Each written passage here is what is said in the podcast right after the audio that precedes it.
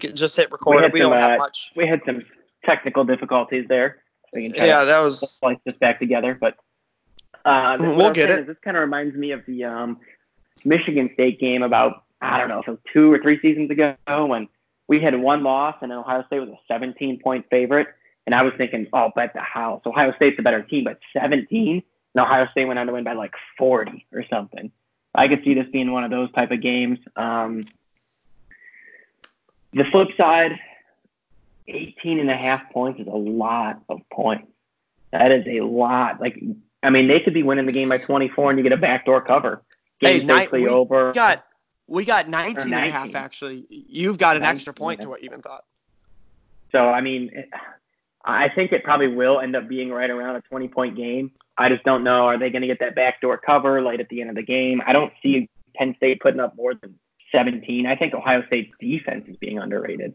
You're talking about all the players on offense that have underrated, which I think are also underrated. They have a top five defense in the country, though. Uh, I, I Yeah. do think they're a top team in the league. I just, man, against a top 10 team, getting 19 and a half points is hard for me. I do want to make one correction, though. I did find a line for a Packers minus four and a half at plus 240. So I'm switching my Green Bay bet to uh, Packers nine and a half, minus four and a half. Packers minus four and a half. Wow, that is a more than a touchdown difference from the regular spread. That's at plus 240. 240. 10 for Same. 24. 10 for 24. Okay, you're you are hot to trot on the Green Bay Packers. Um, Maybe minus four and a half against maybe the best team. have in the Aaron. Jones and Davante Adams, but we'll see. Yeah, Davante Adams doesn't have a touchdown this year. I don't think, does he? I don't think he he missed like four, or five games. So Yeah, I know. That's crazy. He had like 16 last year. He, he'll probably get like six this game. You're probably right, but well, I think that wraps us up, Jared. Any last comments?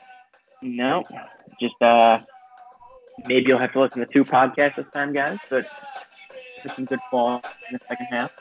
I wouldn't say quite two full. One's like one and a one and a tenth of one, just to make sure you got that plus 240 on the you know the Packers minus four and a half. That was a big one for you. All right. Thanks for listening, everybody. Get uh, get your friends on the on the podcast as well. If you're making money off of us, you should tell your friends too, because you're really just doing them a disservice. Um, I'm Adam at at odds. My partner over there is Jared. Uh, that's all I got to say. I think we're gonna have a great weekend. I really like all of our bets this weekend, which means we're probably all gonna lose all of our money, but who knows? I mean, you might, but I'm getting back into the plus territory this weekend. Yeah, we're we're we're rolling now with my underdogs and, and value bets. Well, thanks for listening, everybody. Thank you.